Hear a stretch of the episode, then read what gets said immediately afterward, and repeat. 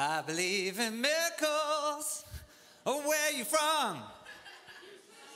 Ah, you're too kind, you're too kind. Thank you very much. Morning, everyone.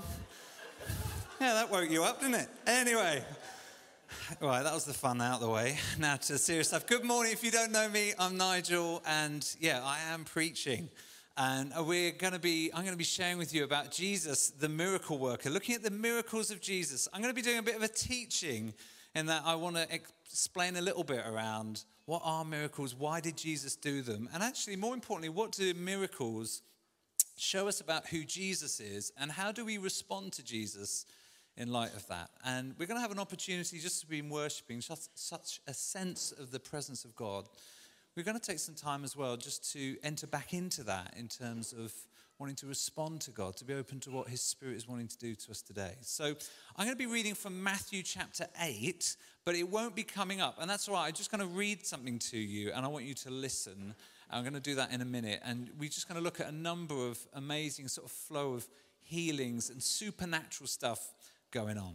So, Jesus, this was said about Peter in uh, the book of Acts when he was preaching on Pentecost. He said, Fellow Israelites, listen to this Jesus of Nazareth was a man accredited by God to you by miracles, wonders, and signs, which God did among you through him, as you yourselves know.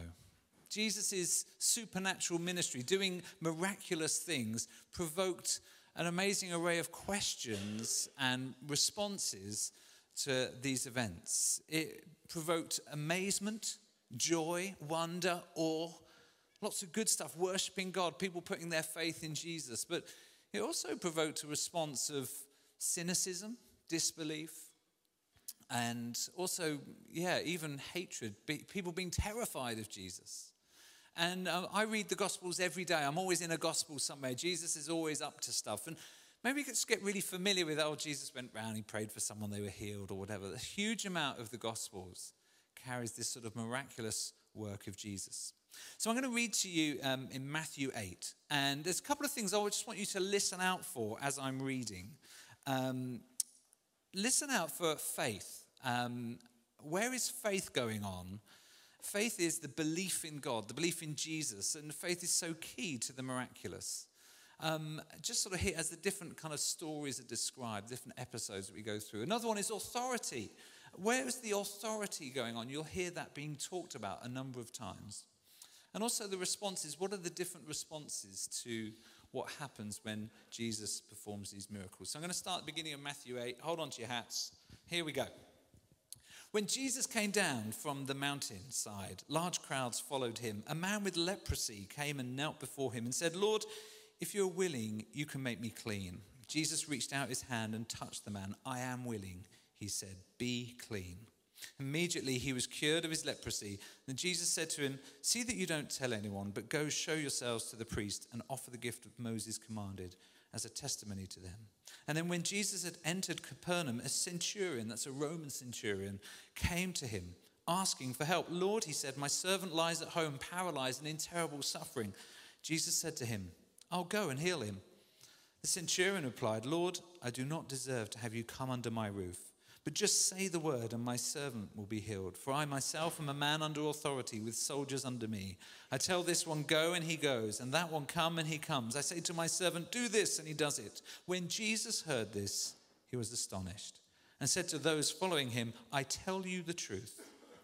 I have not found anyone in Israel with such great faith. I say to you that many will come from the east and the west and will take their places at the feast with Abraham, Isaac, and Jacob in the kingdom of heaven. But the subjects of the kingdom will be thrown outside into darkness where there'll be weeping and gnashing of teeth. Then Jesus said to the centurion, Go. It will be done just as you believed it would. And his servant was healed at that very hour.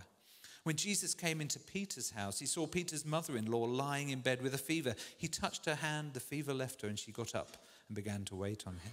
And when evening came, many who were demon possessed were brought to him, and he drove out the spirits with a word and healed all the sick. This was to fulfill what was spoken through the prophet Isaiah. He took up our infirmities and carried our diseases. Jesus then got into a boat where his disciples followed him. Without warning, a furious storm came up on the lake, so that the waves swept over the boat. But Jesus was sleeping. The disciples went and woke him, saying, Lord, save us, we're going to drown. He replied, You of little faith, why are you so afraid? Then he got up and rebuked the winds and the waves, and it was completely calm. The men were amazed and asked, What kind of man is this? Even the winds and waves obey him. When he arrived at the other side of the lake, in the region of the Gadarenes, two demon possessed men coming from the tombs met him. They were so violent that no one could pass that way. What do you want with us, Son of God? They shouted. Have you come here to torture us before the appointed time? Some distance from them, a large herd of pigs was feeding. The demons begged Jesus, If you drive us out, send us into the herd of pigs. He said to them, Go. So they came out and went into the pigs, and the whole herd rushed down the steep bank into the lake and died in the water. Those tending the pigs ran off, went into the town, and reported all this including what had happened to the demon possessed men. Then the whole town went out to meet Jesus, and when they saw him, they pleaded with him to leave their region. Jesus stepped into a boat, crossed over, and came to his own town. Some men brought to him a paralytic man lying on a mat. Then Jesus saw their faith, and he said to the paralytic, Take heart, son, your sins are forgiven. At this, some of the teachers of the law said to themselves, This fellow is blaspheming. Knowing their thoughts, Jesus said, Why do you entertain evil thoughts in your hearts? Which is easier to say, Your sins are forgiven, or to say, Get up and walk? But so that you may know that the Son of Man has authority on earth to forgive sins. And then he said to the paralytic, Get up, take your mat, and go home. And the man got up and went home. When the crowd saw this, they were filled with awe, and they praised God who had given such authority to men. I'm reading it pretty much just how it's written. It carries on in, in chapter 9. Chapters 8 and 9 are just this incredible, action packed scenes of just Jesus going around, healing, miraculous stuff happening all the time. It's exciting stuff. So, what are miracles? What are, what's going on? We, we talk about them all the time, a bit casually. Oh, I could do with a real miracle at work today. Or maybe some football team needs a real miracle to avoid relegation. No, they don't. They just need to score goals and not concede any. It's not actually miraculous. We, we use the kind of miracle term easily. But actually, the miracles are simply uh, something that is unexplained by natural or scientific causes, can only be described as sort of divine, a happening that can't be worked out any other way. We would see that. There'd be a kind of grace there. There's lots of supernatural events that go on. God is a supernatural God. There's prophecy, there's words of knowledge, there's all sorts of things that supernaturally happen. But miracles seem to involve a different place. They're a, grace of God. Really simply, we can't do miracles. The whole point of them being miraculous is they are other. It can only be down to a sort of divine agency, a work of God that we can't control. So I just want to look at why did Jesus do miracles? Why was that such a thing for him? Couldn't he have just gone around and taught people saying, repent, kingdom of God's coming, get ready, follow me? But he seemed to do a lot of these miracles as well. Why was it that happened? There's a number of reasons why, I think. The first one is this they demonstrate his message, they demonstrate the kingdom of God and what it looks like. When Jesus proclaims Repent, the kingdom of God is at hand. He's saying, It's near, it's in me. Actually, you can see the kingdom of God. The kingdom of God is a real thing. In Luke 11, 20, it says, But if I drive out demons by the finger of God, then the kingdom of God has come upon you.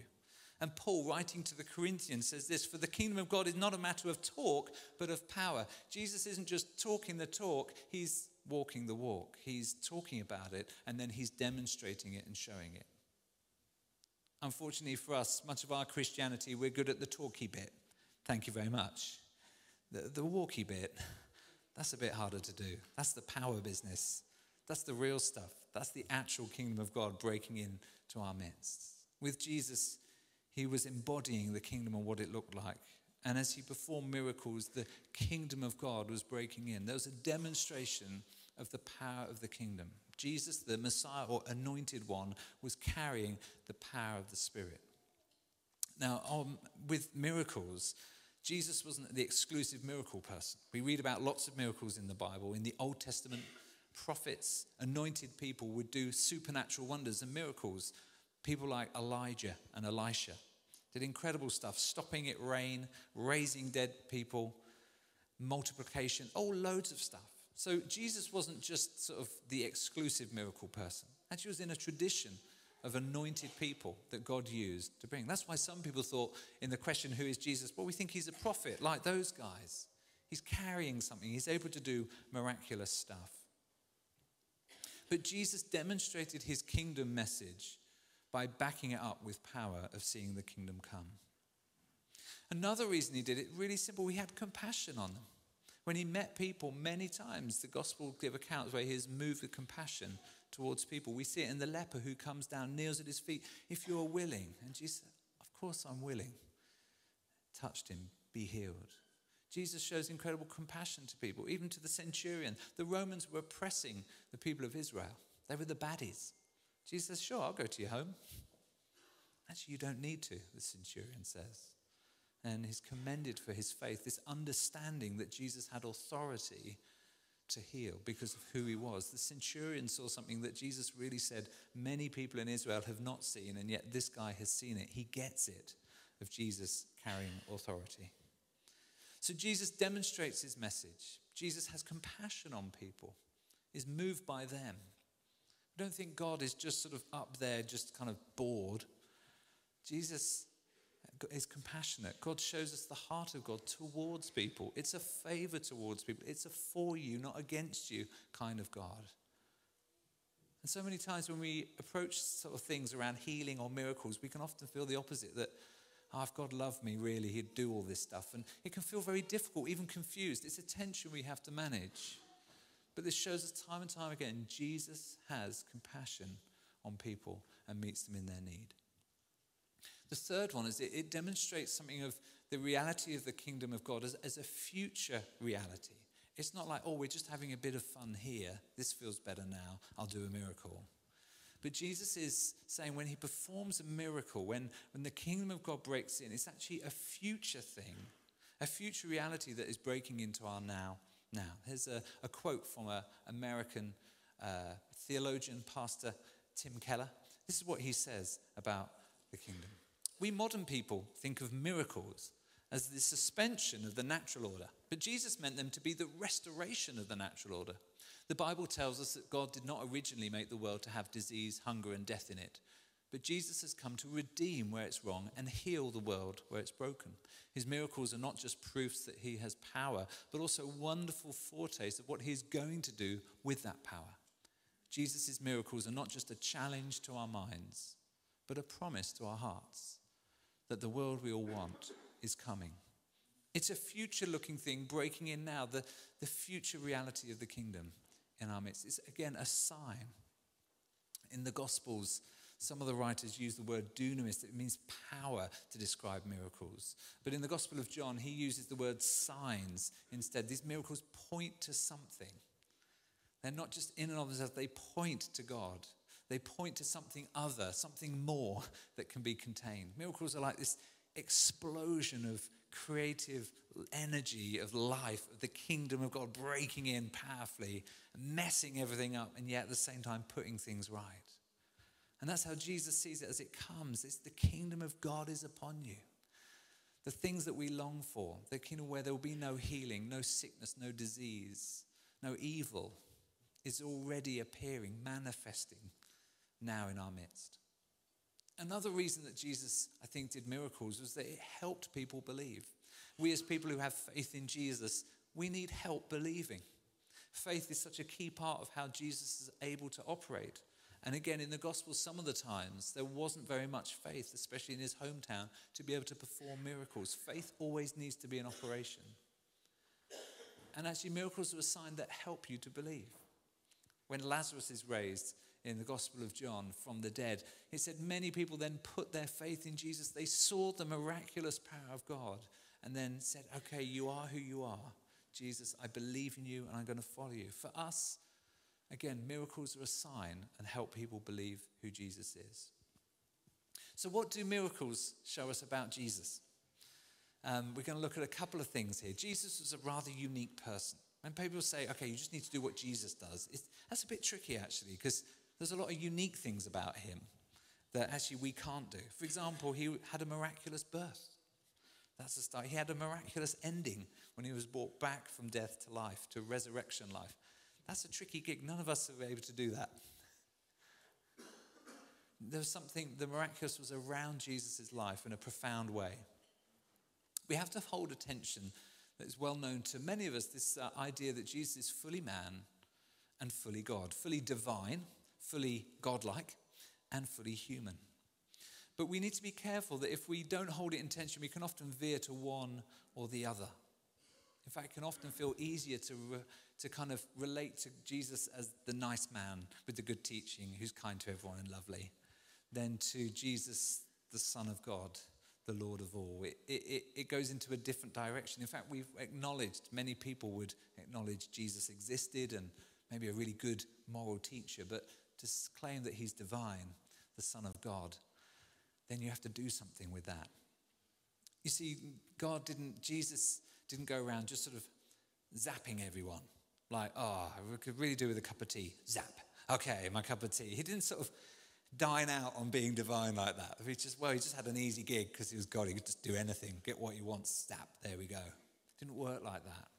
Yes, he was fully God, and yet he emptied himself. It says in Philippians 2 that he emptied himself and in doing so became the very nature of a servant being made in human likeness. He became fully man in that he existed in a body that got tired and sleepy and hungry. He existed with emotions of the highs the lows everything that you experience he experienced and yet was still fully god. But one of the things was he didn't sin because he was held in this perfect relationship with god a number of times the New Testament writers explore that, saying he was without sin as a great high priest. He was able to bring us to God perfect because he didn't sin.